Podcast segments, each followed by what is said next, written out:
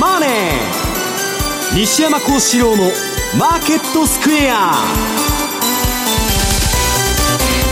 こんにちは、西山幸四郎と。こんにちは、マネースクエア比嘉博士と。こんにちは、アシスタントの脇林理香です。ここからの時間はザ・マネーフライデー、西山幸四郎のマーケットスクエアをお送りしていきます。さて、現在の日経平均株価ですが、459円96銭安い 28,163 円19銭と、今日の安値圏での推移となっています。昨日まで5日続伸で1000円以上、1100円ぐらい上げてたんですが、ちょっと大きな下げになってますよね。東証のね、PBR1 倍割れプレッシャーで、みんないろんなことやってるんで、それ買わな損やみたいな相場だったんだけど、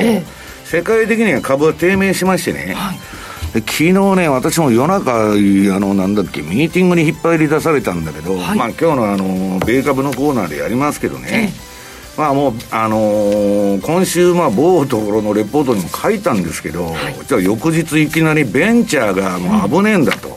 要するにね、資金繰りに詰まってて借り換えができない、要するにゼロだった金利がね 5% とかそんなになってるんだから、で借り換えできても金利がめちゃくちゃ高いとか、資金繰りですよ、すべて。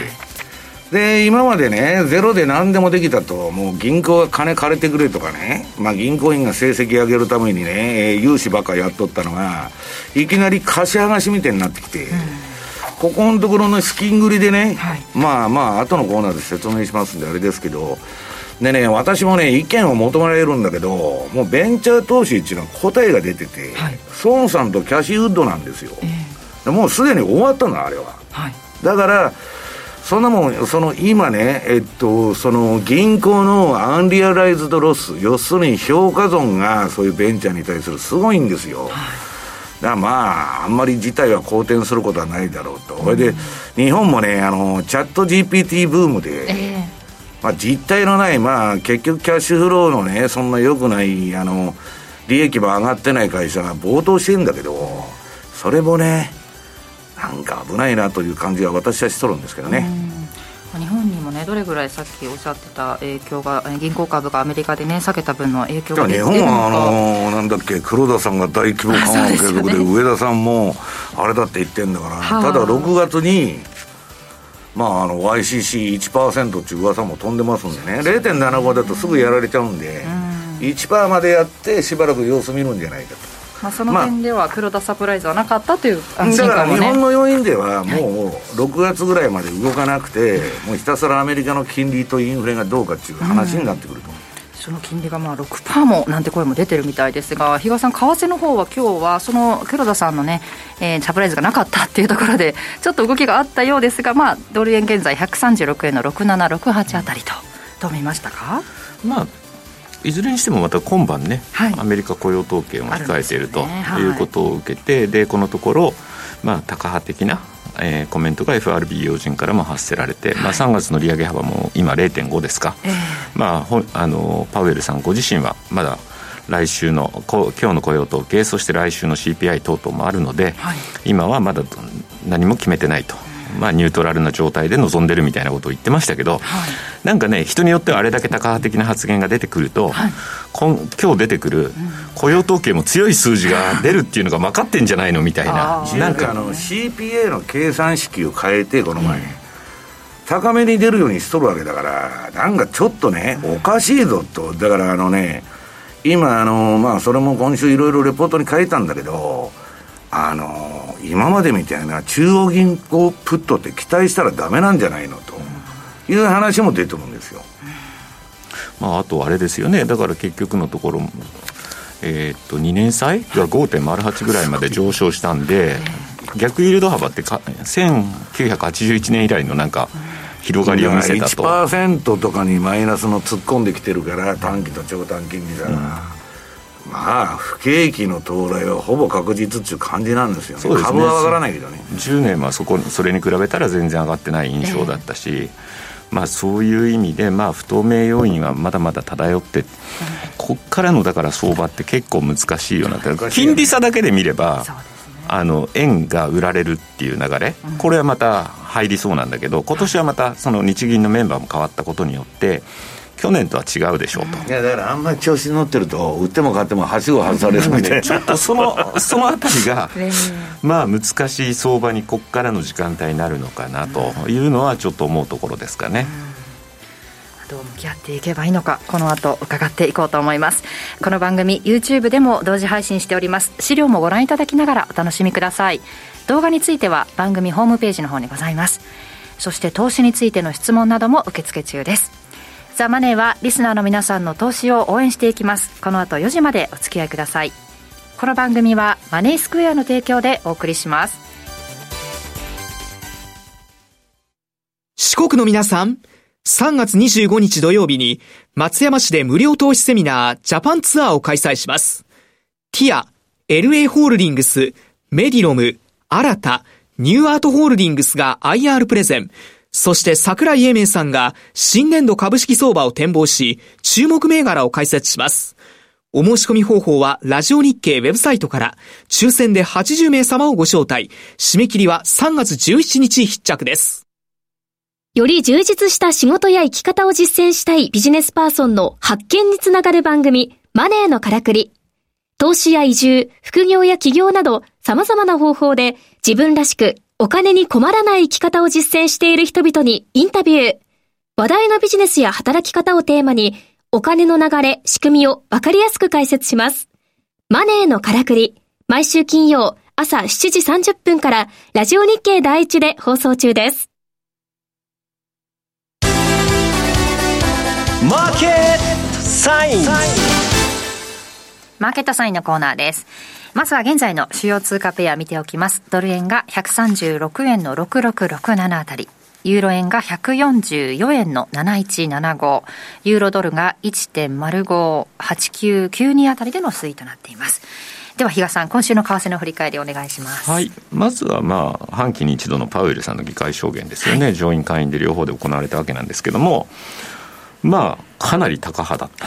というところで、しかも4つ目にある経済最大雇用の予測を超えているというところで、かなりだからやっぱ労働市場っていうのがしっかりしているという発言にも踏み込んでたかなというところもあって、さっきもちらっと言いましたけど、今日の数字もそこそこ強い数字が出るのも知ってるのかいあなたみたいなっていうのをちょっと勘ぐりたくなるようなかなり発言だったかな。季節調とかもむちゃくちゃになってるから、逆に変な修正入るんじゃないの。だからそういう意味では今日の雇用統計って、例えば前月ってどれだけリバイスが入るかっていうのはちょっと一つ注目だと思ってますし、ね、今日出てくる数字自体も予想とどれだけ乖離するのかっていうところはかなりやっぱ注目を集めてるのかな。予想っていつでも外れまくっとるけどどこまで合ってるか昔の西山さんの言い方をすれば20万だろうが50万だろうが3億の人口から考えたら大したことねえだろうと、本当にその通りですよ、いうところにもつながるんですけどね。結果としてでも率は低いからね。そうなんですよね。で3月の利上げ確率、これ今日の朝取ってきたもんなんで、もう 0.5 っていうのが 61.6 なんですが、昨日は 77% ぐらいあったと。だから日によってもうコロコロ変わってるんです。だから今日の雇用統計、来週の CPI、 これによってもまた 0.5、0.25 って触れるんでしょうけど、ブラックアウト期間に入るからこういう数字がもろに効いてくる。そうですね、影響度が高まるんだよね。そうですね。でもただやっぱじゃあ、元を正せば物価がどうなのっていうと、ピークアウトしたって言ってても今の水準自体が目標としている水準からかなり上にいることも事実なので、私自身はもう3月も 0.5 でやってくるんだろうなと、やる可能性があるよね、っていう感じはしてますと。で当然のことながらこういった高派の発言を受けて、顕著に現れたのが2年債ですよねと。アメリカの2年債が 5% を超えたというところ。半年でもさ、そういう金利になっとるんだからさ。そうなんですよ。もうだからそういうドル円もね、高金利通貨にドルがなっちゃって、みんなスワップ狙いみたいなこと言ってるじゃないですか最近。そうなんですよね。すごいよねと。そう考えるとまた一人だけ円だけが蚊帳の外みたいなね、そういうような状況にはなるんですけど、2年がこう 5% で、逆イールドの幅が広がったっていうのも先ほど話した通りなんですが、とはいえやっぱり確かにだから10年の利回りの方がなかなか上がんなかったよねというところはありますけれども、10年債なんかの動きを見てても先々に対する不景気っていうのが予測できるんでしょ。でただ以前からこの番組では言ってる通りで、やっぱり今日は資料持ってこなかったですけど、逆イールド、その後に結局利下げってことになって手前の短いタームの金利が今度ドーンと下がってイールドカーブが急激に立つと、その時の方が怖いんだろうなと、一番怖いよねそれがね、いうところに関してはまだ見方を変えていませんという言い方になろうかと思います。で、まあ、こういうようなですね金利情勢を受けてドルはまあ小じっかりの動き、ドルインデックス、またちょっとじわじわとですねどの通貨ペアに対してもですねしっかりの動きが続いてきたねと。ただ先ほど西山さんもお話があった通り、株は金利が上がったからじゃあドドンと下がるのかっていうとそんなこともなかったんですよね。今週を振り返ってみるとナスダックも上げてる時もありましたし、全く割り引かれてないというか金利の上昇分を無視してやってるわけです。またいいとこ取りをしてるような、そんな動きがこう株の方には見られてたというような。だからボディーブローいいのをもらってんだけどまだ足が動いてるんですよっていうか、気づいてないんですかね叩かれたことに対してっていうところにもなろうかと思いますけど、気づいてると思うよ俺は。いやいや、もしかしたらだからそれがほら脳に伝わるまでに時間がかかっちゃっててというようなところ、ぼやっとした相場ですからね、タイムラグがこうどうしても生じてるのかなと。で、まあそう言いながらもドル円っていうのがまた136円をこう伺うというようなところで、ちょうどまあ137円の前半に200日移動平均線があるんですけど、はい、ちょうどそこでまた攻防してるよねという言い方にはなろうかと思いますが、まあ、これが今日の雇用統計を受けてもう一段やっぱり上に行くのか、はたまたちょっと、一旦はですね、調整、この200日を抵抗としてですね一旦はもみ合いになるのかっていうところが非常にまあ今晩の数字。ほらでも出てみるまで比嘉さん分かんないよね。分からない、正直言って。だからこのNFP の推移を見ててもですねこんな上下上がってこれちょっとどうなのよと。いやこれですね、実はですねもっと前からの数字を持ってこようとしたんですよ、はあ、そうするとドーンとマイナス幅が大きくなったりするとか、変化をおかしくなっちゃうと全体的には最近は動いてないじゃんみたいな、そんなデータになってしまうので、 あえてちょっとまだ直近のやつだけを拾ってきたというところだから、これだけここの期間だけを見ててもこの上げ下げって異常じゃないですかっていうことを考えれば、まあ、前回のドーンと上がったところ、これが何らかのまた今回は下方修正されるのかとか。いやでこの統計って正式な数字が出てね5年ぐらい経つと全然違う数字が載ってるんですよ。恐ろしいあれなんだ、大体こんなもんだろうみたいな、いい加減な指標ですからこんなもん。まあ、そういう意味では、まあ、今後のですね、まあ、ドル円のですね方向性を決めるちょっと一つ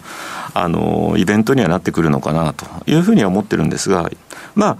あ今日黒田さんの最後のですね日銀金融政策決定会合はまあ大方の予想通り、まあ、先週津田も言ってたかと思うんですけど、クブクリン、まあ、金融緩和維持でしょうというようなところを言ってたかと思うんですけども、まあ、だからそういう意味では金利差というところでまた次の、日銀金融政策会合って4月の28なんですよ、はい、だから結構ここから見ても1月半ぐらいまた空くじゃないですかと。その間に他の国って金融政策会合で、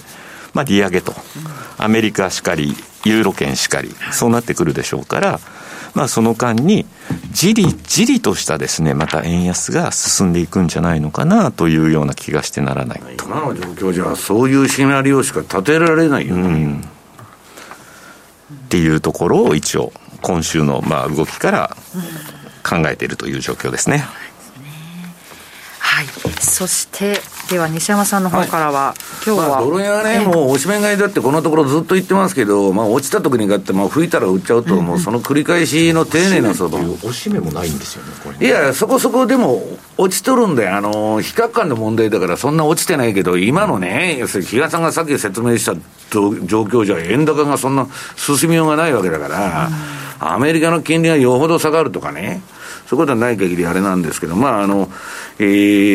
替の方から話を進めていきますと、あ、その前にね、明日投資戦略フェアっていうのがありますし、いよいよ明日、ありますんで、皆さんぜひ参加してくださいということです。すごいですね、311なんですね。あ、そうだよね、うん、で、なんだっけ、2ページ、これまあ比嘉さんが言ったんでもう繰り返し言いませんけど、まあさすがにねいくらサプライズ好きの黒田さんでも、はい今更辞める前になって張り切ってどうすんだと、まあ、何もせんということで何もなかったと、まあ、これ以上あと濁さず、まあ、いや濁さずも何もね、辞める最後の会合になってからで、植田さんも金融緩和継続するって言ってるのに、ここでね YCC 上げますとかやるわけないでしょ普通。よほどな変な人でない限りやりませんよ。このあ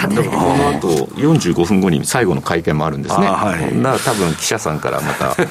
2年も達成できるんじゃないですかっていうようなところに対して、やめる人に何聞いたってしょうがないでしょ。そうですね。で、まあ、そんなことでね、まあ、これは予想通りだと。ただね、企業卸売物価が、まあ、政府のね、今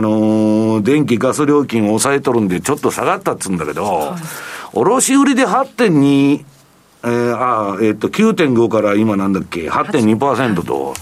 こんなもんインフレじゃないですか、はっきり言って。そんなもん 0.5 の金利でどうすんだよっていうね。まあ常識外れの人が増えたと世の中はいうだけの話で、それがねニューノーマルになったんだと。で、まあ為替市場のことはもうこれ黒田さんの会合が終わった後の動きまで入ってるチャートなんですけど、3ページ。日本の10年国債金利 0.5 近辺で張り付いて何も動いてないと、まあ、それはそうでしょってことですね、うん、変わらないんだから。そういやで変わる前に何か動きがあったかったら何もないんだから、ヒデさん。で10年債の方はちょっと下がりましてですね、まあ、昨日の銀行株のめった打ちですね、これが効いてまして、なんだっけ、何ページ ?4 ページ。こちらのはまあちょっと円高に行ってもおかしくないようなあれだ、まあ、こういうところだからまあ買わないとしょうがないんだけど、だからね、発表の後あれでしたよ、一回最初上行ったんですよ、やっぱこれ緩和だっつって。そしたらその後に米債が136円の前半まで下がったのがこれなんですよね多分、まあ、だからまあアメリカの金利っていうのは非常に重要だと思う。すべての市場のね、ポートフォリオの配分はアメリカの金利を見ながら行われると。でまあ、為替の方パッパッパッと見てきますと、これはいつも持ってきてるマーケットナビゲーターとは違うシグナルも今日どんなもんかっていうんで持ってきたんですけど、はい、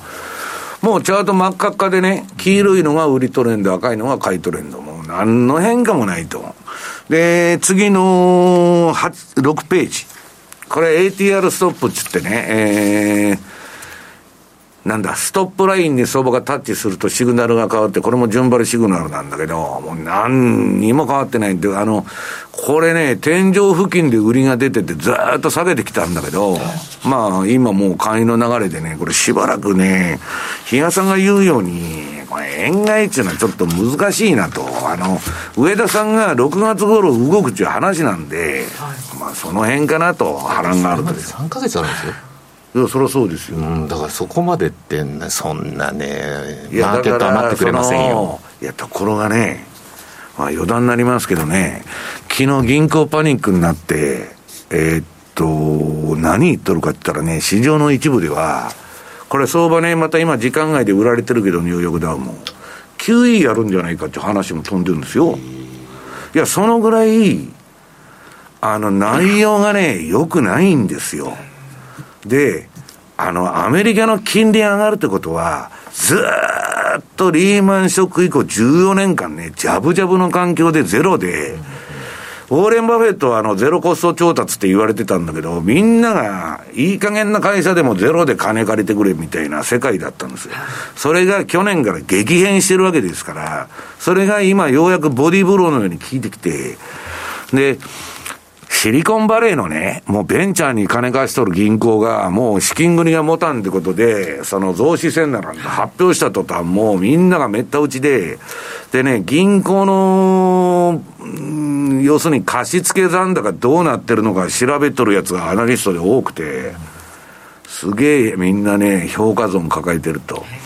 まあだけどね、飛ばしじゃないから、一応損として計上しとるんだから、まだマシ。まあ、本当にやばいのは隠してるんですけどね。まあ、それはともかく、そんな感じで、で、普通の、最近見てるマーケットナビゲーターの売買シグナル見ると7ページ、ドル円の日足。これももう真っ赤っか。で、次、週足ですね。週足売りなんですか、これ。週足は売りなんですか。週足は売りなんですよ。私ね、これ、売りシグナルが出て、今、担がれとんだけど、要するに損が出てる、評価損が、はい、だけどまあ週足なんでこれかなり上下ブレてもね、なかなかシグナルが変わらないようになってるんで、鈍感に作ってあるんでね、あえてトレンドを取るために、はい、鈍感に作ってるんだと、もう一つはね、利益を捨てて大損しないようにも設計してあるんですよ。でまあこれ損するかもわからないけど、日足と週足がね、日野さん、トレンドが合致しない相場は大相場にならないんですよ、うんうん、まあ当然のことながら。で今週足はまだね、私のこのシグナルで売りの認識で、日足だけ買いだと、これは上値を買い上がったらもういつでもこのところ言ってますけど、儲からないというか報われない押しをとにかく丁寧に拾ってくる。で吹いたらすぐ売っちゃうと、デーリング的な話するとね、スイングだとかで、ユーロドルこれもまちまちのシグナルで、これ日足売りでしょ、はい、で次週足、まあ、買いなんですよ、はい、これはまあドル円みたいにそんな評価損は出てないけど、はい、まあユーロもちょっと反省してきたというような感じなんだけど、まあその異なったシグナルを発していると。で、次ポンドもちんたらした動きなんですけどね、一応今売りトレンドで黄色くなってると。なんかネタらしいネタも聞かないですもんね、本当に。喋らないスナクさんだっけ、はい、あれがこの前久しぶりに何のデータだったかな、ちょっと出てたけど、なんだっけ、イギリスはね、相変わらず年金がパンクしてリーマンモーメントになるっつって今抑えたわけでしょ。で余計なこと言うとまた投機筋につけ込まれるんで、誰も引っ込んじゃって出てこないんで。でもこういうのって結局米ドルの動きの逆で、それにつられてだから動いてるっていうだけの話ですよね。そう、ドルが強いだけなんだから。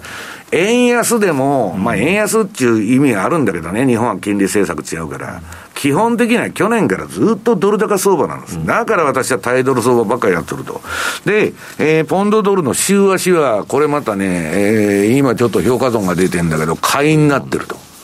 という話で、まあこれからね、今日の雇用統計でまた比嘉さんが言うように変な数字が出てね、ドル買われたりすると、まあこれ担がれちゃうでね、ポンド上がらないんだけど、一方で金融危機が発生すれば、まあ QE だなんだかんだまた緩和だっていう話になってくるんで、ちょっともうその辺、ポジション傾けにくい、短いのしか。で、次はメキシコペソ円。これもうドル円を、いやそんなことね、たまに見せてるし、日嘉さんとこのね、ウェブセミナーでは毎回紹介してるんだけど、これね、さすがに買えないだろうっていう話が先週あたりから上がりすぎだと、はいうん、でね、いろんな為替のその会社のお客さんの声聞くとみんなそう言ってんだって。でそれはいいんだけど、スコーンと落ちちゃって、はい、ドル円の割には派手に落ちてるでしょ。そうですね。でまあ利食いが出たか、それそろさすがにね、前の高値抜いてこっからまたガンガンっていうのは行きにくいと思ったのか、はい、あれなんですよ。ほいでこのマーケットナビゲーターまだ買いなんだけど、次のね、メキシコ円のもう一つの私の順張りシグナル、メガトレンドフォローっていうのも、もう売りに、転換した、はい。だからこんな長大要線が昨日出ちゃったわけですよ、これ、うん、相場の転換っていうのはね、大陽線大陰線になることが多いんで、ちょっと気をつけた方がいいと。でマネースクエアさんの主力通貨である OG9、はい、これも日足はですね、5ドル売りになってそのまま順調に今のところ下がっとると、はい。まあ、マネースクエアさんとしてはいい展開なんだと思うんですけどね、まあこれ、いやだけどこのすごいトレンドが出てるなと、この通貨いう感じがしてね。ほいでね、まあこの日足はともかくとして週足の逆張りシグナルを持ってきましたと、うん、OG9 にまあトラリピ的なあれでいうと、このところね、逆張りの売りシグナルが2連発出て、でそっからスコーンと下がったんで、うん、でその前のね、買いシグナルもいいとこで出て、またなんかレンジの循環がうまく回ってきたぞと。その前の5ドルの棒上げ相場の時は1回担がれ2回担がれ、まあこれストップ入れないとダメなんですけど、で3回目で、相場の天井を捉えてドスーンと落ちたと。だからこのところはすごいいい循環が続いていると、まあ為替マーケットは以上ですね、うん、はい。ここまで、マーケットサインのコーナーでした。この後、今日のマーケットについて詳しく伺っていきます。 ESG、 時々耳にするけど何から始めよう、そんなあなたに ESG A to Z は ESG がよりわかる、身近になるをコンセプトに ESG に前向きな企業のインタビューや専門家による解説など ESG の最新情報満載でお届けします。これからの投資のヒントになるかも。ラジオ日経第一で平日の月曜お昼12時から、ポッドキャストや YouTube 動画でも配信中です。企業トップが語る威風堂々、毎週水曜日夕方4時40分からオンエア。パーソナリティの毎度相場の福の神藤本信之さんが厳選した上場企業の経営トップをゲストに迎え、事業展望や経営哲学などを伺いつつ、トップの人となりにも迫るインタビュー番組です。企業トップが語る威風堂々はラジコタイムフリー、ポッドキャストでも配信中。ほら聞いてや。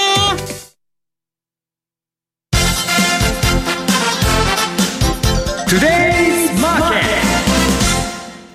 イズマーケットです。今日1日の株式市場の動きについて、ここからはラジオ日経鎌田記者とともに伝えていきます。鎌田さん、よろしくお願いします。よろしくお願いします。あと4分弱で3時になりまして、大引けになりますが、現在で469円安 1.64% と安となってますね、日経平均。やっぱり今日はですね、はい、もうアメリカの銀行株安ですね、銀行株安になった時っていうのはやっぱり日本もね、無傷ではいられませんよね、はい、日本の銀行も結構売られたんですか。いや今日は今の段階でですね、はい、三菱 UFJ フィナンシャルグループ 6% 近い下落率ですよ。これはでかいですね。で三井住友は 5% で、みずほが 4.7%、はい、三菱 UFJ フィナンシャルグループは、うん、モルガンスタンレーの株を 22% 持ってますよね。だからやっぱり一番敏感ですよね。アメリカの金融株が下がるっていうと、でモルガンスタンレーの価値がだいたい日本円で4兆5000億円ぐらい、三菱 UFJ の持ち分があるんですよね、はい、だからそれは随分時価総額の、ウエイトを占めますから、この会社の結構効きますよね、うん、だからもうちょっと今日はこれしょうがないです。そうですね、ここまで上げてた分もありますし、そうですね、材料も出ましたし、でこのやっぱり株価が全般が歴史的に下がるときっていうのは、はい、これはもう金融機関の状態なしで株価が世界的に、ね、暴落するってことはないわけですよね、はい、だいたいこれ金融機関 の資産内容の悪化ですとか、うん、それで、まあ、日本は特に、ね、前のバブル崩壊そうでしたからね、90年から2000年ですとかって、もう結局長い時間かかりましたよね。だからそれでお金を貸すことを渋る、それで景気が悪くなる、なおかつ不良債権が増える。鎌田さんまだ良かったんだけども、最後は貸し剥がしですから、このね、貸してる部分を早く返せと、体力がなくなった会社に早く返せ早く返せって言って相手のことを潰すということになっちゃいますからね。いやだから貸すときはどうぞ借りてくださいと、恵比寿川で来るんだけど、鬼のような形相で取り立てに来るんですよ、はい、で要はもうちょっとね、見なきゃいかませんね、アメリカの金融機関の株価動向、はい、でもうご説明があったと思いますけど、1日でSVB フィナンシャルグループ、はい、1日で 60% 株価が下落、ね、260ドルだった株価が100ドルになっちゃったっていうような、そういう動きです。で要はベンチャー企業向けの融資がメインになっている会社で、ベンチャー企業ですと創業して間もないということだと、やっぱりね、トヨタ自動車だとかと比べると、このね、金利高く借りてますよね。でさらにこの金利が上がると、もともと売り上げが少ないのに、ね、借り換えさせてくれない、うん、まだ上がって貸してくれるんだったらいいんだけど、借り換えさせてくれない。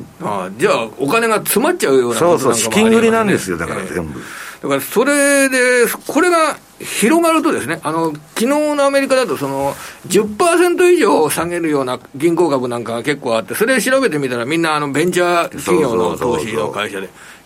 でJP モルガンとかウェルズファーゴとかはだいたい 5-6% の下落なので、バンカメが一番内容が大手銀行で悪かった。あ、そうなんですか、うん、6% ぐらい下げてますね、うん、だから要はここで、ね、大丈夫なのかどうか、この下落がしつこくなるのかどうかということを金融株で受け止めなければいけませんよね。地銀なんかも一緒に下げてますもんね、下落率。あ、東京の方ですね、はい、だからまあ東京の資産内容とですね、貸し出し内容とアメリカの貸し出し内容と基本的には違うとは思うんですけれども、要は株の流れになるとこういったことになっちゃいますね。大引けになりました。はい、大引けを迎えました。日経平均株価大引けの値は479円18銭安い 28,143 円97銭 1.67% の下落。トピックスは 39.51 ポイントの下落で 2031.58。 マザーズ指数は 14.15 ポイントの下落で 762.19 ポイントとなっています。まあ、500円以上下げる場面もあったというところを見ると、ちょっと下げ幅は縮めたんですが、うん、6日ぶりの大幅反落となりました。まあ、仕方ないですね。ちょうどそこは仕方ない。はい、それでじゃあ金融機関のこのアメリカの問題が長続きするのかどうかっていうことに対して、はい、一つの仮説、こういう見方はどうかなとご紹介して、で西山さんのご意見なんか伺いたいと思うんですけど、はい、JP モルガンって会社あるじゃないですか、はいはいはい、一番時価総額大きいですね、はい、JP モルガン、はいはい、で昨日 5.4% 下げて7ドル安の130ドルなんですよ、 JP モルガンの株価が、はい、で JP モルガンのこの1年間の株価を見ると、52週の高値が2月7日の144ドル。で、昨日下げる前137ドル。で、要は1ヶ月前に52週の高値をつけてたのが JP モルガンなんですよ。うん、で、家庭の話として、金融機関全般にこれから先不良債権が増えるのではないかというような警戒感がもしもあったとすれば、 JP モルガンの株価がほんの1ヶ月前に52週の高値をつけるっていうことはないんじゃないかと思うんですよ。うん、要は1ヶ月前に高値をつけていたっていうことは、もう株式市場っていうのは結構先読みしますから、はいはいはい、そんなに JP モルガンの資産価値がこれから悪化するとか、そういったことは可能性としては非常に薄いと考えてんじゃないかと。JP モルガンの会社自体がどうかというよりも、要するにアメリカが金利上昇サイクルになってイールドカーブが立つからつって、機関投資家から何から、まあ日本もそうだけど、みんな銀行株買いすぎとるんですよ。で、それの結局、その半年の金利が 5% とか超えてきて、そっちの方がええわと、人たちがにわかに出てきて、でまあちょっとそういうものがね、やりすぎた分は反省するんじゃないかと。だから銀行自体のあれで言えば、やっぱりそのベンチャーに対するその評価損を結構抱えとるんで、そこに焦点がマーケットテーマとして当たるか当たらないかなんですよ。はいはい、だから現状でいうと、すごくね、大問題に発展するっていうようなところまではいかないかなと、株価の声を聞けばですね、それを頭の中では置いておきたいなというふうには思ってます。はい。まあ、ただ警戒感から今日は、それはね、もう孫さんが買った株全部二足三本になったじゃないですか、すでに。ああ、評価買いをして大きな赤字を出したって。だからもうすでに下がっとるんですよ、うん、もう去年。だからこっからの動きは、それが大手銀行とかそういう金融機関に波及してくると嫌だなっていう話になってくる。だからその可能性は、まあ、今の段階だと僕、株価の水準を見る限りはそこまでマーケットは警戒してないかなという意識は持ってますね。だからこのね、みんなが言ったね、 SVB フィナンシャルなんてちっこい銀行じゃねえかと、それこそ JP モルガンに比べたらカスみたいな銀行じゃないかって言うんだけど、ところがその構造自体はね、やっとることを、まあ、似たようなことをやってるところはいくらでも金融機関にあるわけですよ。大手銀行であれ、そういうのをバンバンやってきたわけで、もうこの14年間の金融緩和でもうやったもん勝ちみたいな世界ですから。でそれでボーナスもらって、もう辞めてる人は辞めちゃってるの、貸した人間も、だからまあどうなるかっていうのはね、ちょっと見ないと分かんない、要はナスダックの大規模な上昇とその後の急落とっていうのはそこと重なってきますからね。いやそうなるとね、またねFRB が救済に動くとかになると、また今度は金利低下じゃないですか、で円高とかねもう訳が分からん世界に突入してくるわけですよ。でね、結構僕東京のマーケット見ててこれ面白いなと思ったのは、今日の新高値銘柄で、はい、住友林業と積水ハウス、これ両方新高値なんですよ。で、この両銘柄はお仕事で結構重要なお仕事がアメリカの住宅事業なんですよ。もう日本だけじゃなくて海外でいっぱいやってますから。で、アメリカの住宅事業に力入れている2社が昨年来の高値の株価っていうことは、実はこれマーケットの奥底ではですね、結構もうすでに長期金利はピークをつけて、これからは景気悪化だとか銀行の資産問題などを意識してむしろ下がっていく、債券が上がっていく、そういったことを読み込み始めてるんじゃないのかなという仮説をですね、少し大切にしたいなと思ってます。私もね、鎌田さん、KB ホームって向こうの大手住宅株をよく売りも買いも売買するんですけど、住宅全般としてはね、もう高すぎてかなり下がったんだけど、でこの前金利が一回下がった時にまだめちゃくちゃ買いが入ってきた、でうんぬんなんだけど、ただね販売個数は値下げ幅とかそれはどうあれかなり減ってるって言ってました、はい。まあ、だからそれもね、まあどういうんですか、住宅ってね、ある意味で炭鉱のカナリアでアメリカ経済で一番重要な指標なんですよ、はい。だからまあちょっともうちょっと見てみないと分かんないんだけど、まあ一個どっかおかしくなると金融機関って手が縮こまってですね、所詮金貸しですから、やばいとなったらすぐ引いちゃうという面があるんでね、ちょっとまあ要するにね、何が言いたいかちょっと、借金しとる企業は買うなってことです、借金してる企業が、ただまあほとんどの会社がアメリカの企業っていうのは要はレバレッジ利かした経営やってるんで借金多いですよね。借金というかね、キャッシュフローですよ。手元資金が回っとるとこはアマゾンがなんで潰れなかったって言ったら、いくら大赤字でも手元の金いつでもジャブジャブなんですよ、はい。でそこのところの問題でキャッシュフローの弱いとこはね、手元資金のやっぱり生き残れないっていうのがこの業界のまあ常識っていう常識なんですよね、はい。まあ、アメリカの初のね、そういう材料がちょっと出てきた中でも、まあ、今週はアメリカに引っ張られず日本強いなというムードも漂っていたんですけれども、はい、来週また注目していくポイントはありますでしょうか。いっぱい経済指標が出ますよね、もちろん物価指標、アメリカの物価指標、金融政策の見方、これはまあもちろん重要として、日本株を見る上で3月15日この中国の経済指標、はい、いつものようにこの時期1月と2月2ヶ月まとめて発表されますね。1月と2月のその中国の、要は日本の株価の強さの背景要因の一つとしては、中国の経済が今年は回復するぞという、それが日本株の上げる要因の一つになってたわけですね。それで今回2月の時点での PMI の大幅な上昇といったものが、はい、3月の1日発表のデータでもう明らかになっていますので、で1月は悪い、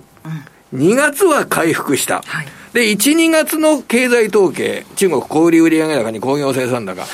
これ分けて出てこないから分かんないんですけど、それはやっぱり良い数字だったら日本株にとっては、ウェルカムでしょうね、これは。15日水曜日の11時に発表される 1,2 月の中国の工業生産高、小売売上高、あとはCPI も、アメリカの CPI もありますよね、14日火曜日 ね。これはもちろん注目材料という形で、エネルギーなどを除いた部分で、そうですね、 5.4% とか 5.3% とかやや伸びが鈍るんじゃないかっていうことになりますけれども、はい、パウエル議長は結局先ほどの話もあったように、データを見て、決めると言ってますから、もうこれデータを見て反応するしかないですよね。だから去年1ヶ月前の2月3日に、発表された雇用データからすごく驚いたってパウエル議長は言ってるわけですから、あれをちゃんと言葉をそのまま取るのであれば知らないはずなんですよ。3月10日の発表の、雇用統計だとか、来週発表の、物価統計だとか、はい、内緒に教えてもらってるとか、そういうことないはずなんですよ、これ。本当あっちゃいけないことですからね、もちろん。ないはずなんですよ。だって2月の1日の FOMC の時には、ディスインフレっ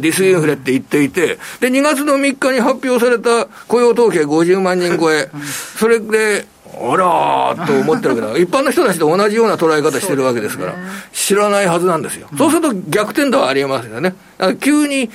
金利が低下するとか、そういった素地はアメリカの金融株の動向などによってはあるんじゃないですかね、これ。WBC なんかもありますし、ちょっとね、日本盛り上がってきてるところで。ただこれね、金利が低下、もしもこの理由で金利が低下したら、はい、株はなんか厳しい展開になる可能性はありますよね。そうですか。本当に金融機関の問題で金利が低下したって、それはもう株の好材料としては捉えられないですよ。ちょっと来週の動き見守らないといけない週となりそうですね、はい、ここまで鎌田さんにお話を伺いました、はい、ありがとうございました。ではマーケット、商いなども固まっておりますので改めてご紹介しておきます。日経平均株価大引けを迎えて479円18銭下落して 28,143 円97銭。トピックスは 39.51 ポイントの下落で 2031.58。 マザーズ指数が 14.15 ポイント下落の 762.19 ポイントでした。そしてプライム市場全体の売買高は16億9375万株、売買代金は4兆1566億4900万円。値上がり銘柄数プライム市場全体で125銘柄 6.8%、 値下がり銘柄数が1673銘柄で全体の 91.1% と全面安の展開となっています。変わらずが37ということです。そして直近の商品も見ておきます。国内の金先物 1g8027 円62円高 0.77% の上昇。直近の東京原油先物1キロリットルあたり 64,200 円で1150円の下落 1.75% の下落となっています。ではここからは西山さんにアメリカ市場について伺っていきます、はい、先ほども言いましたように、ゼロ金利に浮かれてた日々がね、はい、終わりつつあるということだと思うんですよ。で、とにかく資金繰りが、やばくなってきたベンチャーが多いと、はい、でね、鎌田さんも言われてたように、ハイテクバブルは崩壊して、で、孫さんとかね、キャシーウッドが投資しとった会社ももうめちゃくちゃ下がってるわけですから、それは下がっても別になんともないんですよ。はい、問題は、そのハイテクバブルは崩壊したのはいいんだけど、金融システム不安に発展するのが一番まずいと、株式市場にとってね、鎌田さんもおっしゃってたけど、金融機関の不安っていうのは一番まずいんですよ。だからこれ暗号資産のシルバーなんとかでね、問題が起こってからこれ波及してずっと来てるんですよ。それもね、暗号資産の問題が起こった時も大したことないってみんな言っとったんですよ。で、今度このシリコンバレーの、銀行に来たと。で、次クレディスイスだと。掲示板ではそういう話になってるわけですよ。で、そういう波及するかどうか別として、18ページ。これはね、昨日そのこの銀行がね、大幅安する前に、はい、これゼロヘッジが記事出しとったんだけど、怖いことが書いとるなっつってみんながね結構騒いどったんですよ。大量絶滅、要するにね、2023年にスタートアップ企業が大量絶滅すると、ね、で、大手ベンチャーキャピタルは、これベンチャーキャピタル自体が言っとんですよ。その業界の一番詳しいやつが2008年の世界的な金融危機、リーマンショックがあったと。で、今年はね、ベンチャーの大量、虐殺じゃないけど、絶滅が始まるんじゃないかっていう予測を出してね。で、もうアーリーステージは、スタートアップの 81% が破綻に直面すると。で、アーリーじゃなくてミッドステージもね、かなりやばいという話になってるんですよ。で、い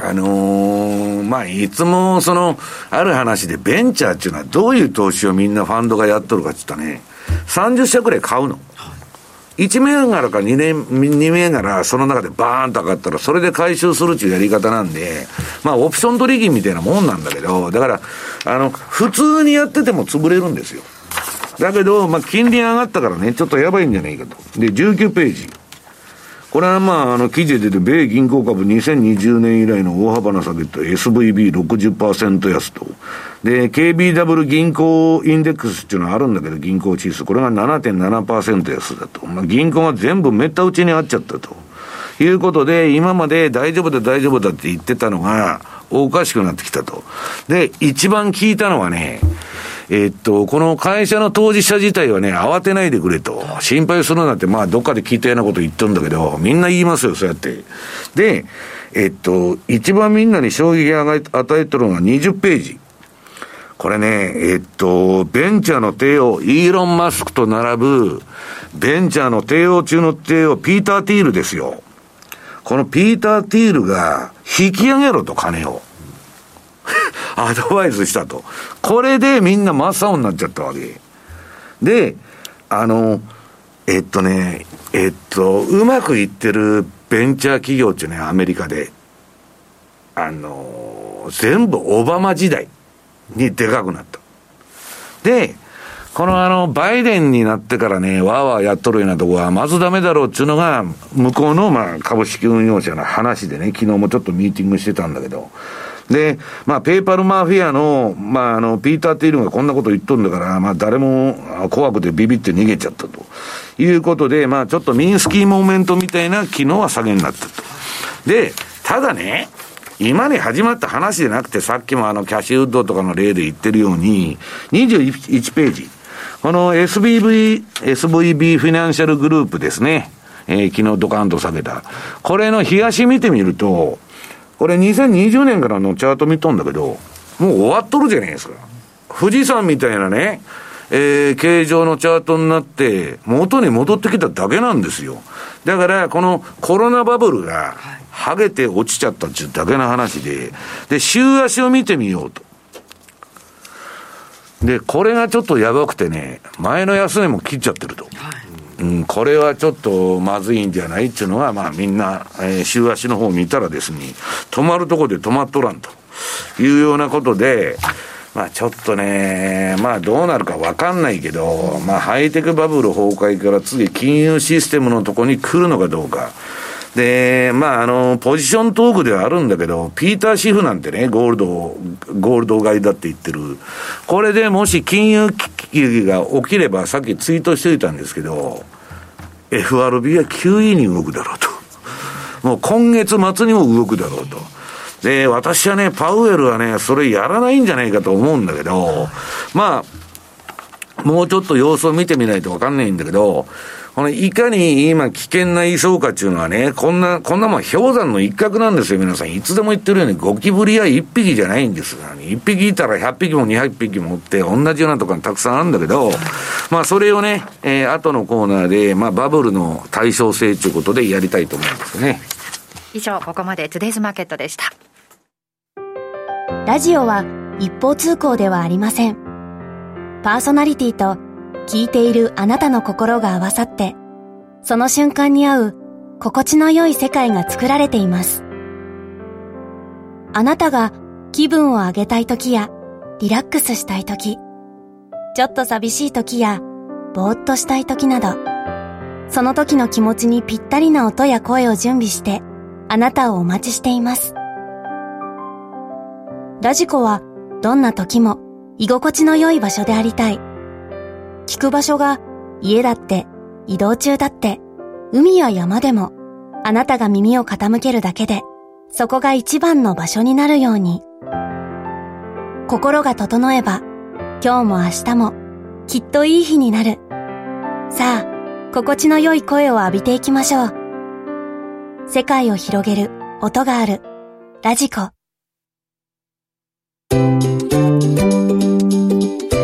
マネースクエアトラリピーボックス。ト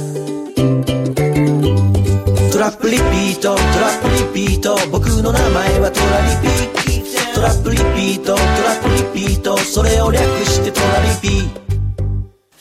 マネースクエアといえばトラリピですが、そのトラリピをもっと日常のトレードで生かすためのトラリピの活用アイディア、今日はマネースクエアの高尾さんにお話を伺っていきます。よろしくお願いします。よろしくお願いします。よろしくお願いします。で、先週もね、いい感じですねというお話してたんですけれども、さっきね、はい、西山さんが OJQ のチャート紹介しているとき、面白い局面だとお話してました。これをバッチリキャプチャー取れたような形になっているので、どんな感じでしょうか、パフォーマンスは。はい、ちょっと資料の1ページ目ですね、はい、いつものパフォーマンスの資料になってますと。で、 OJQ の部分ですね、前回あたりとかやっぱり評価損がどんどん溜まっていましたねみたいな話から、はい、今もう1万円を切っている状態で評価損がほとんどない状態ですよと、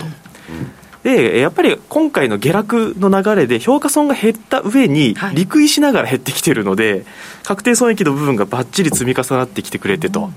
はい、パフォーマンスの結果も、144% を超えてくるような、はい、今までで一番大きい数字じゃないかなと思います。はい、で逆になんですけれども、はい、今回 OCQ 位は下がってきてくれて、でドルカナダの方が上がってきているといったところがあるので、ドルカナダの評価損が前回は低かったところから、15万円を超えてくるような評価損が発生するような状態になっていますと、で逆にこれやっぱり相場の世界なので上がる下がるみたいなところって当然含まれてくるんですけれども、はい、世界戦略それぞれをセットで運用している場合だと、ちょうど OG9 位の評価損が減ってくるタイミングでドルカナダの評価損が増えるといったことになるので、口座トータルで見るとさほど大きな評価損の変動は少なかったのかなと思います。まあ、だから相関性のない通貨ペアということだよね。あ、本当にその通りです。かなりこのいわゆる分散効果、相関性のなさみたいなところが今回かなり強く出て非常に良かったかなと思ってます。はい、なので細かい動きの方をちょっとそれぞれチャートを見ていきながらお話しできればと思いますので、はい、資料の2ページ目ですね。59位、はい、もう見ての通り下がってきてくれているといったところ、はいはい、でこれが利上げしたんだよね。そうなんですね、今週。はい、やっぱりこれも前回の段階とかだと、ニュージーランドが思いのほかハト派ではなくタカ派であったといった部分から、今度はオーストラリアの発表ですね。はい、これがあれ実際には今年前半タカ派できた部分が想定外のハト派みたいな話にコロッと変わってきて、だからもう分かんなくなっちゃってるんだろうね。 0.25 でね、発表直後ちょっと売れたんだけど、その後ドル全面安になっちゃったのよ。全面高かで、オージーもニュージーランドも一緒に下げちゃって、なんかわけわからん相場になってきたなと。ゴーチュー銀の発表の日はね、だからゴーチュー銀の金利のその発表で反応してるんじゃなくて、それ以外の要因で結構ね、オージーもニュージーランドも下げたなというふうに僕は見てたんだけどね。だから相対的に5ドルドルの下げの方がきつかったってことでしょうね。まあ、そういうことですよね。割り算通貨なので、でもなんか本当ここのところのあれだよね、中銀の声明文とか、あるいはその後の講演内容聞いてると、本当に中銀総裁ってもう分かんないんだろうなというようなところ。分かんないと思うよ。インフレがもうどこまでいってるのか。で今回だってなんか月次の CPI は物価上昇がピーク過ぎたとしたとかって言ってるんですけど、だって40年間体験してないのに分かるわけないじゃんね。まあ、そうですね。なおかつ月次のデータってオーストラリアとかって四半期に出てくるのが一般的なんですよ。でだから6割か7割ぐらいしかカバーできてないっていう、そんなデータがピークをつけたって言ったって、それは四半期のものを参考にした方がいいんじゃないのっていうふうに思うし、そんなにだいたい指標っていうのはね、月ごとに出るやつは3ヶ月移動平均で見ないと正確性なんか測れないんだけど、今わけのわからないヘッドラインだけ見てね、アルゴリズムだっつってわわわわやっとるから、動くだけでね、なんかみんな市場が短期化してるんで、イベントっていうのは結果見てから行く方がよっぽどいいという気がするんだよね。どちらにしてもそんなにでもインフレって抑えられてるとは思えないので、結局のところまた必要に迫られれば利上げっていうところの流れっていうのは大きくは変わってないのかなっていう気がしてしょうがないんですけどね。次4月は 4,5 と両国ありますもんね。そうなんです。また連チャンになるんでね、そこでまた違いっていうのが鮮明になるかもしれないですよね。結局そこでの発表自体も本当にそうなのみたいなところもいろいろ出てくるとは思うんですけどやっぱりまあ市場としては当然その結果に対して反応してくるみたいなところはあると思うので、特に今年序盤の流れとかでいうとオーストラリアが一方的に強くてまたまた上がっていくんじゃないかみたいなイメージがあったんですけれど、それも今なくなったと思うので、余計にこのダイヤモンド戦略のコアレンジの部分でのワークみたいなところはかなり期待できるのかなとは思っているので、はい、かなり今ちょうど仕掛けるにしても、コアレンジのほぼ真ん中付近だったりするので、はい、やりやすさはあるかなと思ってます。ごめん、じゃあちょっと高尾君自分も一つだけ資料を差し込ませてもらっていい？はい、どうぞ。OG給油のシーズナルチャートのところでいうと、どちらかというとですね、買いを少し持っててもいいんじゃないっていうのを年始から私実は話をしてたところがあったんだけど、はい、ちょうど見るとね、これ見ていただくと春先ぐらいまでずっと5ドル強いよねっていうところなんですけど、ちょうどこの3月のところだけ赤丸つけましたけど、こういう局面も当然あるんですよ。右肩に一本調子で上がる場面ではないと。だからまさに今回っていうのが、ここに当てはまってるのかなというような感じもするので、特にだからじゃあ買いも持っちゃったよ、比嘉が言ったからみたいなところものことをおっしゃる方もいらっしゃるかもしれないですけど、何らここからなんかこうシナリオが崩れてるとか、そういうつもりもないので、これはこれでこの局面なのかなというふうに捉えていただければかなというふうに思っているのを一言だけごめんなさい付け加えさせてもらいましたはい、そうですね、結局レンジの中にいるといったところもあるので、今急激に下がってきたからといってもう損切りしなきゃみたいなところというよりは、やっぱりトラリピだったりとか、その戦略としてはやっぱり中長期的にじっくり構えていく方がこの通貨やっぱり合うとも思うので、そのあたり、はい、見ていっていければなと思います、はい。で一方の、はい、続いてのドルカナダですね、これがやっぱりOG給油で反して今上がってきている状況で、はい、先日のカナダの中銀の発表、やっぱり据え置きみたいなところからの、アメリカの方がもっと強く上げていくような雰囲気を今残しているので、はい、やっぱり今日の雇用統計だったりとか、そのあたりの結果次第では、ドルカナダもう一段階やっぱり上昇も可能性としてはあるかなとは思ってはいるんですけれども、はい、ただカナダは多分冷やしなんかトレンド、買いのトレンドが多分出てたりするはずなんですよね、うん。でただあれでしたよね、若林さんもご参加いただいてたんですが、今週の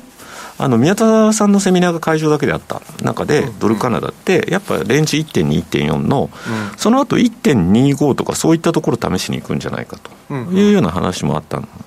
私も聞いたので、今回はしっかりです、はい、だからそういう意味では、今この局面ちょっとアメリカドル優位に働いてても、また一定のところからは下の方に動いていくのかなっていうような、だからなんか変な不景気感が出ちゃうと、アメリカの金利下がると、でドル当然売られると、で株安だと、そんなになっちゃったらまたこの流れも変わっちゃう可能性もあるんでね、あんまり予断を持たない方がいいというか、こうなるんだって決めつけない方がいいような局面だと思うんですけどね、カナダが先にちょっとね弱気になっちゃう可能性もありますもんねでもだって先進国で利上げ最初にやったのカナダですから ね、順番的には正当な順番でみたいなところだとは思っているんですけどカナダとアメリカとね、何が違うんですかと多少違うけどさ、次4月12日が会合の日なのかな、カナダの方が。そうですね、その前にアメリカが今月21日に、一応アメリカがねインフレになってるのに、カナダだけねデフレとかそんなことありえないですよそうですね、考えづらいと思いますなかなかそれは陸続きじゃないかよみたいな、なんかの GDP の成長率、去年の第4四半期 0% 成長だったっていうのはちょっとびっくりだった。だからそれが金利上昇の影響なんじゃないのっていうところで、一回ちょっと様子見たいんだろうけども、おそらくなんだかんだで、でも中銀の責務っていうのは物価の安定ってことを考えれば、インフレ収まってないっていうことになれば、相場また利上げを再開したって何ら不思議じゃないよねっていう。物価の安定っていうよりね、ここ数年は株の安定だったんですよ。でビハインドザカーブになってツケが回ってきてインフレになって、火事になってから今消火器買いに行っとるという話ですよそれじゃ遅いじゃないですかもう火はついてますからね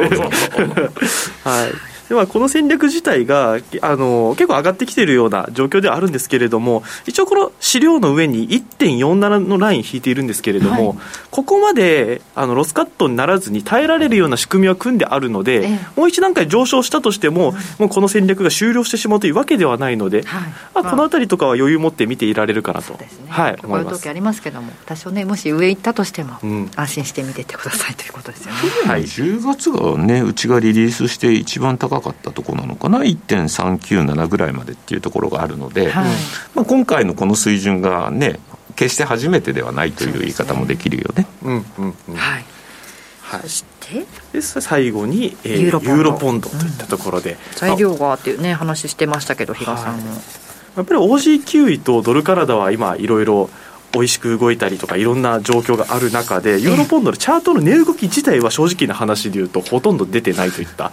はい、方向性が相変わらずさえないね。これ週足だからね、日足だったら変わるけどね、はい、そうなんですよ。日足が結構上がって下がってっていうボラティリティは少し出てるんですけどでも日足の標準偏差見るとベーターってやばいそうなんですよちょこちょこ利食いはしてくれてるので、なるほど、はい、やっぱり OG キウイと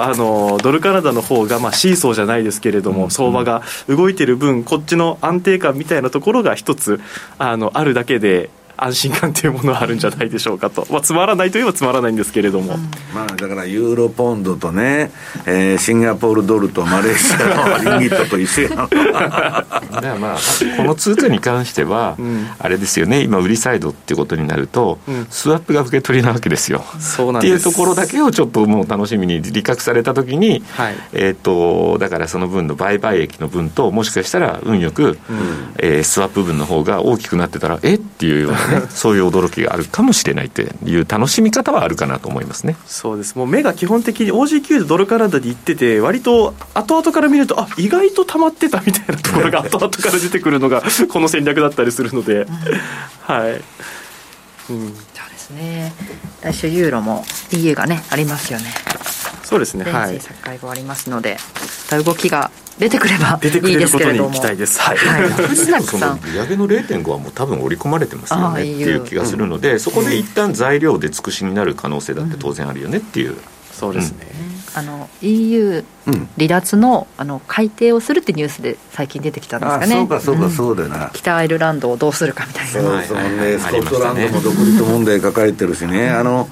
前の辞めたなんだっけ、女の人。名前も忘れちゃったよ。さんの次ですよね。トラスはね、EU と一緒になってなんかやってこう中人だったの、どっちか言うと。今のゴールドマンの男はね、その白くさん、ちょっとまた違うわけですよ。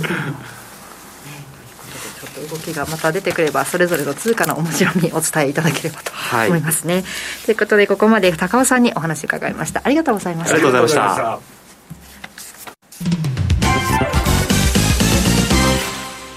マネースクエア。あなたもマネースクエアのトラリピで FX CFD 運用を始めてみませんか？特許取得の自動注文トラリピなら、発注の手間や時間に悩まされることのない快適な運用をサポートしてくれます。さらに投資情報も充実。投資家の皆様のお役に立つ最新情報を毎営業日配信しております。ザ・マネーでおなじみの西山孝四郎さんをはじめ、有名講師陣による当社限定の特別レポートも多数ご用意。マネースクエアの口座をお持ちの方であれば、すべて無料でご覧になれますので、ぜひチェックしてみてください。今なら新規口座開設キャンペーンも開催中です。口座開設はもちろん無料。お申し込みはおよそ5分で完了いたします。気になった方は今すぐトラリピで検索してみてください。その他にもマネースクエアのホームページやツイッターなどの公式 SNS では、運用に役立つ様々な情報をお届けしていますので、ぜひチェックしてみてください。マネースクエアではこれからも、ザ・マネー、西山孝四郎のマーケットスクエアを通して、投資家の皆様を応援いたします。株式会社マネースクエア、金融商品取引業、関東財務局長、金証番号第2797号、当社の取扱い商品は投資元本以上の損失が生じる恐れがあります。契約締結前交付書面をよくご理解された上でお取引ください。四国の皆さん、3月25日土曜日に松山市で無料投資セミナージャパンツアーを開催します。ティア、LA ホールディングス、メディロム、新た、ニューアートホールディングスが IR プレゼン、そして櫻井英明さんが新年度株式相場を展望し、注目銘柄を解説します。お申し込み方法はラジオ日経ウェブサイトから、抽選で80名様をご招待。締め切りは3月17日必着です。マネーに対する食わず嫌いありませんか？フォーユーと学ぶ日本経済。お金に関する心配事は山積みだけど、どうすればいいかわからない。そんなマネー初心者に向けた30分です。最近気になるあのニュースについて詳しく聞けたり、クイズで楽しく経済について勉強します。フォーユーのマネー事情も聞けちゃうかも。ラジオ日経第一、毎週水曜夕方6時から好評放送中。お楽しみに。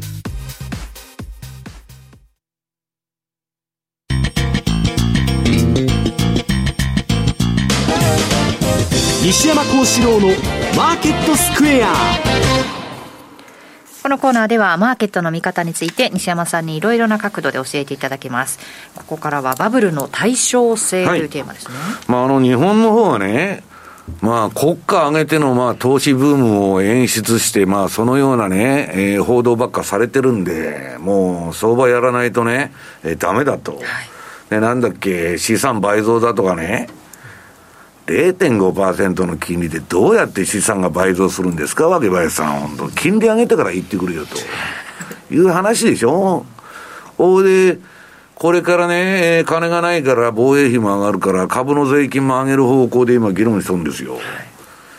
財務省の言うこと聞いて、アメリカ大使館の言うこと聞いて、もう矛盾した結果ばっかりになってくる。そこら辺がどうなってるのか知りませんけどね。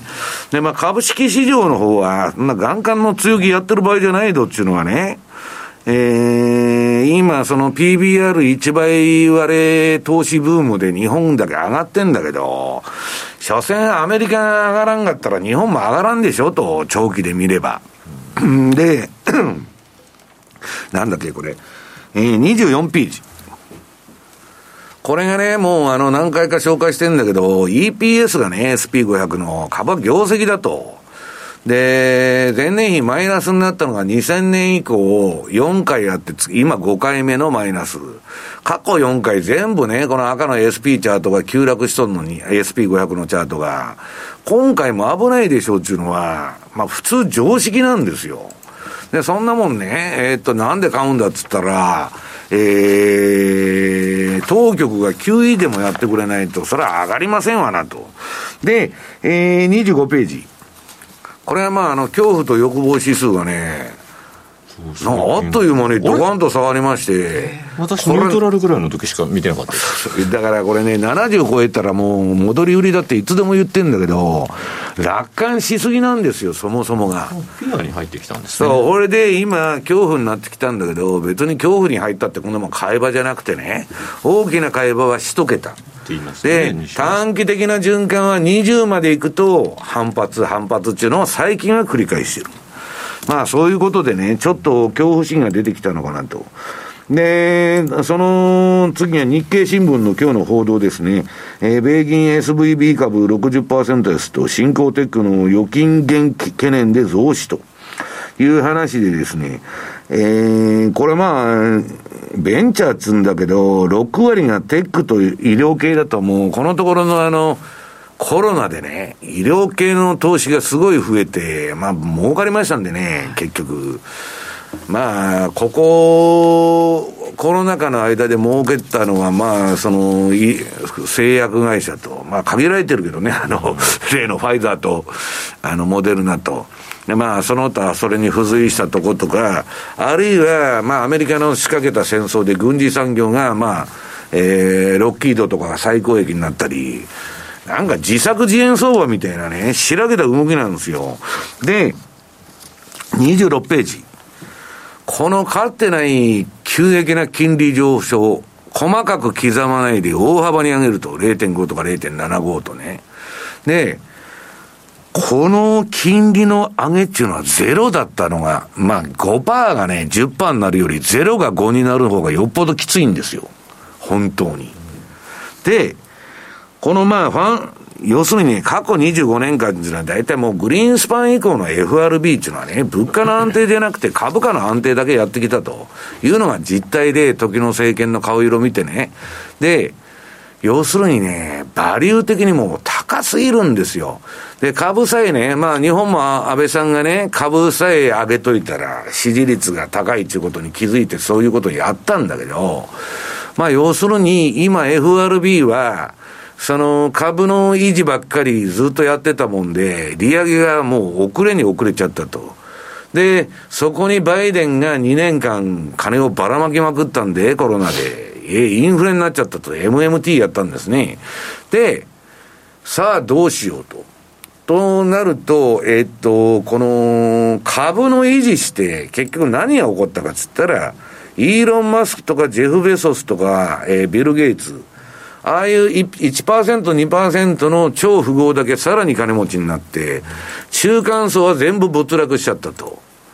そうしたらね、もうこれ以上、こんだけ貧富の差が開いちゃったもんで、過去最高ですよ、アメリカの貧富の差の拡大は。暴動になるじゃないですか、ほっといたら。で、別に株なんか上げていらんと、インフレを抑えろっていう話になってくるわけですよ。だって生活ができないんだから。だからパウエルもね、変に金利を緩めるわけにはいかないっていう立場に追い込まれちゃった。これまでは株が下がったらインフレになってないから、また金ばらまいたらいいわの連続だったんだけど、これでね、私もちょっとびっくりしたんだけど、27ページ。これね、まあ、ツイッターにリツイートしといたんだけど、今ね、驚くべき数のアメリカ人がたとえ仕事があってもすでに苦境に立たされていると。これは正式なデータですよ。公的な機関が発表している。2050万人が公共料金の支払いを滞納していると。公共料金払ってない人2000万人もいるんですよ。アメリカって。まあ3億いますからね。で、約2500万人がクレジットカード、オートローン、パーソナルローンの支払いを、滞納しとると。2009年以来このような事態は起きていませんと。もう事実上の実体経済はリーマンショックになっちゃってるわけや。話にならんぞと。で、比嘉さんが言ってるように、3月22日には50フェイシスやるんじゃないかという話にまたなってきてるわけですよ。で、28ページ。まあもうね、廃れまくって ESD とか SDGs なんて言ってるやつ誰もいない。二流の人がやってるんですから、あれは。ね、最前線の人は銀行とか証券会社でもやってないと。いや、それで私もね、担当者に怒られちゃったんだけど、二流って言うなと。ね、俺は担当者なんだからと。だけど言ってることは、本当だと。最前線の人間が来るような部署じゃないと。あ、そうですかと。で、それはいいんですけどね。これが、まあ、退職した人にも日本でも金融機関が売りまくって問題になってる。はい、ESG 投資。まだバランス型投資の方がマシだと。流行りもんでしょ、一種の。バイデンのね、でっち上げの助成金ビジネスで ESG とかやると、大企業ほど儲かるんですよ、助成金が来て。テスラが一時期助成金だけで食っとったのと一緒でね、そこにたかるちゅう構造が、もうもっとくれ、もっとくれと。で、まあ、これが今しぼんじゃってね、アメリカでも日本でも問題になってると。で、まあ、こんなもんラベル剥がそうとする運用会社とか ETF がね、閉鎖になると。いや、今、ガンガン日本でまだ宣伝してるじゃないですか。ESG、ESG って。なんで ETF が、ね、上場廃止ですよ。いやー、だから流行り物乗ると怖いなと。日本ってどうしても最後の最後でそう、最後に入ってくるから。いや、最後に入ってくるのかなんか知らないけど遅れるんですよ、うん、アメリカのコピーやってるからね。で、200日移動平均を SP500 がまた割ってきたと。この前超えたっつって喜んどったんだけど、行ってこいじゃねえかという話で、これでね、次が、これはゼロヘッジの記事でね、要するに、昨日まあ6割ほど下げたんだけど、これはね、SVB だけの問題なくて、これベンチャーに金貸してる銀行っていうのは全部危ねえっていう話になってるわけ。だから、もうその答えは出てるっていうのはもう株見たらこれは底抜けでしょ。はい、で、その横がキャッシュウッドのアークですよ。イノベーション ETF。はい、これね、若林さん。3億ドル、これ ETF 上場になって以来手数料で稼いどるんですよ。3億ドルですよ。ね、はい、1ドル100円としても300億ですよ。これで客はいくら損してんだっけ。100億ドル100億ドル損してると。でもうチャート終わっとるじゃないですか、こんなもん。だからすでにもう終わってるんですよ。孫さんどこもね、孫さんでさえ反省してるんですよ。俺のやってたことは間違いだったと。で買った企業でもそのなんだっけ、いいとこはねそれなりに報われたんだけど、そんなことでね、ちょっと株式市場に暗雲が垂れ込めてきたと。で、要するにバブルの対称性、今のこのチャートみたいに、なっとるのが、このドットコムバブルのね、均衡表の対等数値のようなチャートで、上げた期間下げると。ね、いう話なんですよ、バブルっていうのは。そうするとね、今の SP500 がどうなるんだと、これから。それが、31ページ。そうなると、今こんなもんまだね、下げたっつっても大したことなくて、過去2回の、リーマンショックとドットコムバブル並みに下げたらね、高値から 45% から55の、ゾーンまで下がってくるだろうと。2000ポイント台までは落ちても何らおかしくないと。オーバーバリューですから。で、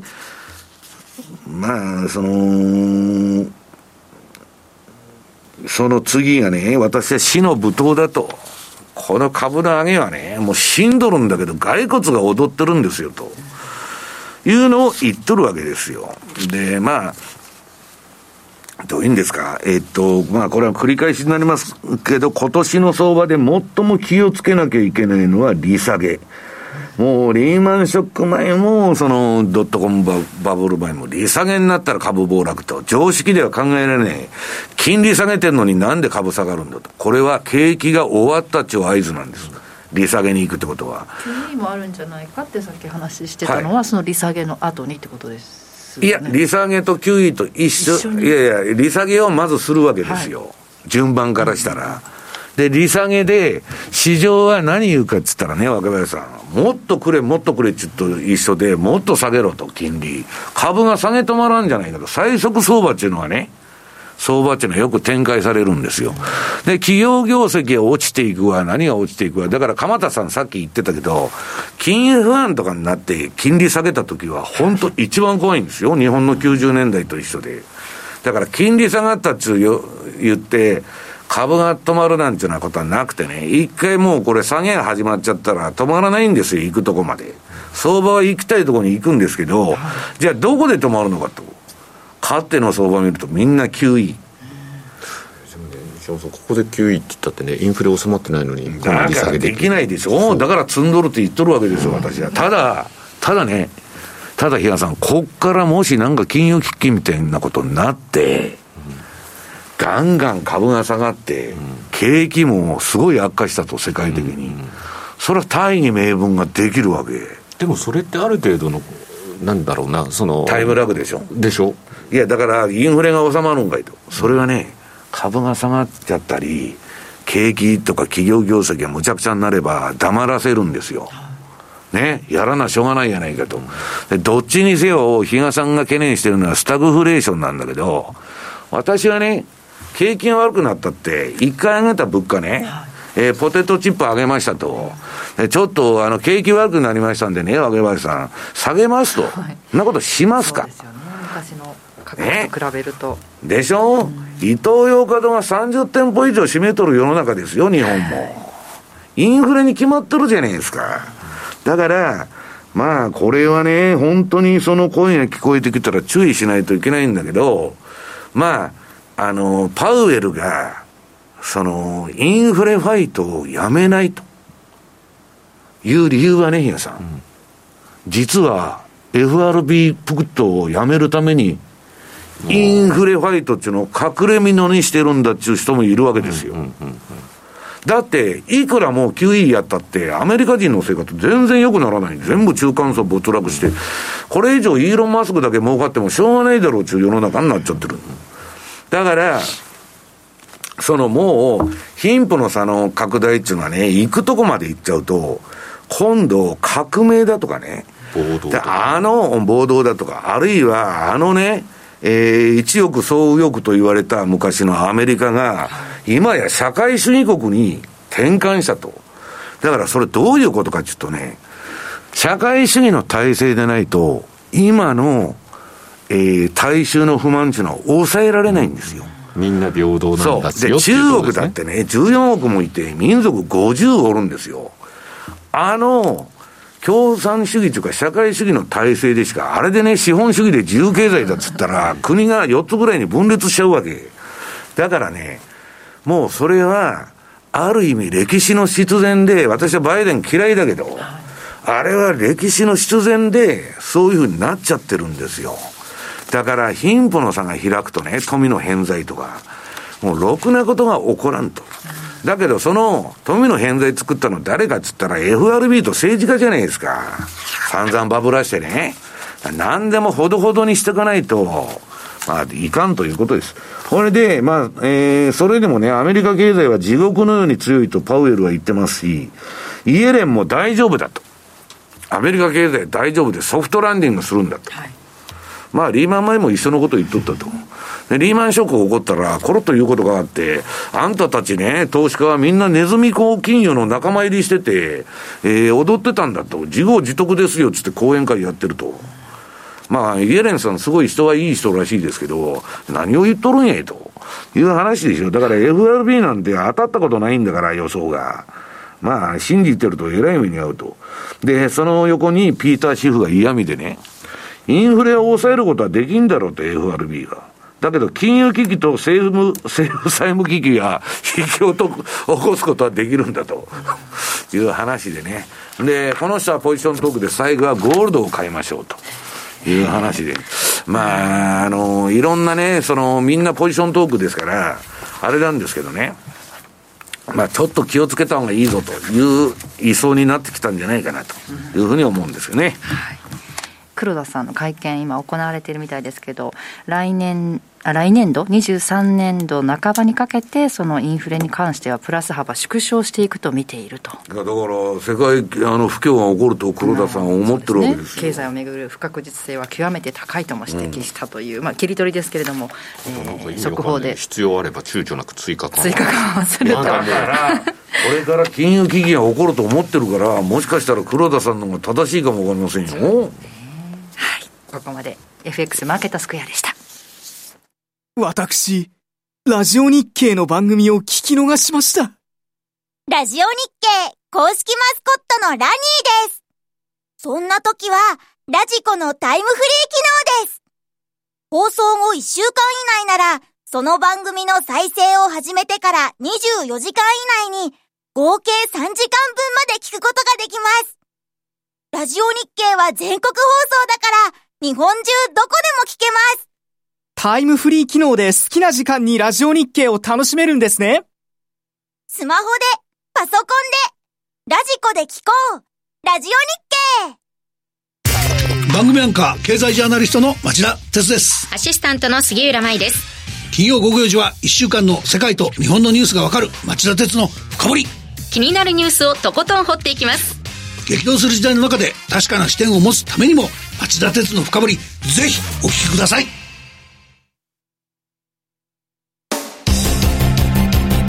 マネースクエア投資戦略。さて来週に向けての投資戦略を伺っていきます。比嘉さん、どうしましょう。はい、比嘉といえば、カナダ。そうですね言っていうわけじゃないんですけど、津田といえば恵比寿天井のあれで比嘉といえばカナダってだからちゃんと変な商標通貨を違いますよ、通貨を取り上げてるじゃないですか私そんな恵比寿天井って言ったってそれ何をやればいいのか分かんない。恵比寿天井って1年に1回しかないじゃないですか、ね、1年中売ってるんですからだいぶ引っ張ってますけどねだから私はカナダかなということで、前回多分出てきた時100円より上は追っかけたくないっていう話をこの場でしてたと思うんですね、でまあその通りにようやくなってきたかなというところもあって、で今日くしくも、アメリカのですね雇用統計に目が向けられてる中、同時刻にカナダも雇用統計の発表があると、で今週のですね、カナダ中銀は一旦政策金利据え置きというような措置を取ったんですが、正社員の平均時給前年比の数値をこう見ていくと、決してこれカナダもですね、抑えられてるなっていう感じもしないわけですよ。まだまだこういう賃金インフレも、はい、で雇用っていう部分ってカナダって意外と、ね、世界中ね45年ぶりの変化なんだって。今賃金下がってる国なんかないんだから今。日本はどうか分かんないですけどねそういう意味ではまだまだやっぱりこういうようなところでまた強い数字が出てくるってことになると、もう一旦その利上げは見送るというような話になったのが、また利上げ、再スタートというところ、こういうところがですね出てくるのかなと。逆にだから今こうちょうど100円割れのところでうまくポジションが買いの方でですね作れていければ面白いかなというふうに思ってたんですが、日銀さんの発表を受けてまたちょっと98円前半からちょっと後半の方まで戻ってきてはいるんですが、冷やしで見ててもですね特にこれトレンドが出てるわけでもないというところで、さらに言うと週足はこれトレンド出てたのは売りのトレンドが終わって今移動平均近辺まで戻ってきたねというようなところなので、あれですよね、よく西山さんはカナダだって2ページ目はね、そういう意味ではこの通貨よく分かんないんだよなってよくおっしゃってますけど、今ね冷やしは一応売りトレンドになってんだけど、カナダはよく私は分かりませんけど、だからそういう意味ではこれ週足も売りトレンドだ両方、ドルカナダはね、ドルカナダですよね、変な話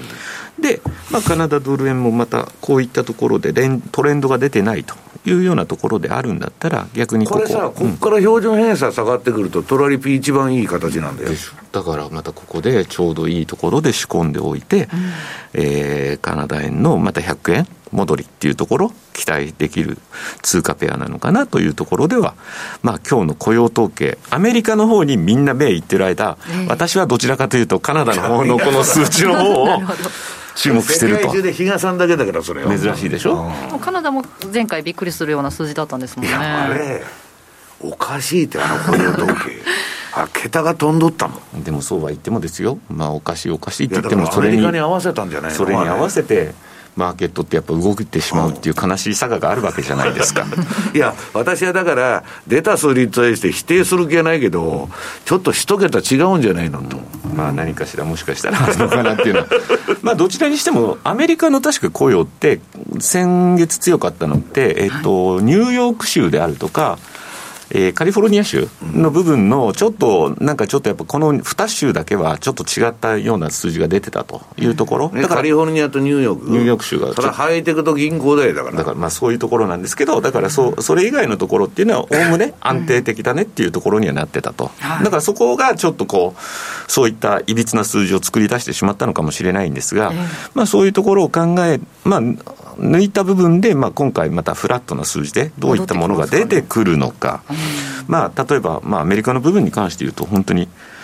どれだけ50万っていうのが下方修正されるのかとかね修正されるかもしれない、そこの数値もちょっと気にはなりますよねという言い方なんですが、どちらにしてもカナダ円っていうのはそういう隠れた通貨ペアの一つとして私はずっとまだ見ていける通貨じゃないかなと思うし、アメリカとカナダの雇用統計なんでドルカナダもその影響が出てくるでしょっていう言い方にもなるかなと、トラリピーね、そうですねっていうところで、一応ちゃんと両方は見ますよっていうところですかね。同時刻なんですよね。10時半でよかったです。ウィンタータイムが今回で終わりますそうですね、来週からは1時間早くなるのは随分楽ですなりますからね。アメリカの雇用統計は20万人をぐらいかなと、まあまあ、予想されてるんですよね、今。予想はされますよね。予想はだからそれが当たったことだけブレまくっとるというね。失業率が 3.6% ぐらいだろうと。低いですよね、相変わらず。でもね、そういう意味では予想しとる人の方が正しいんだと思いますよ、後から見たら、ね、当局の発表する数字がめちゃくちゃなんだと思いますよ、うんうん。まあでもそれをね信じてやっぱ相場って動いちゃうんで、はい、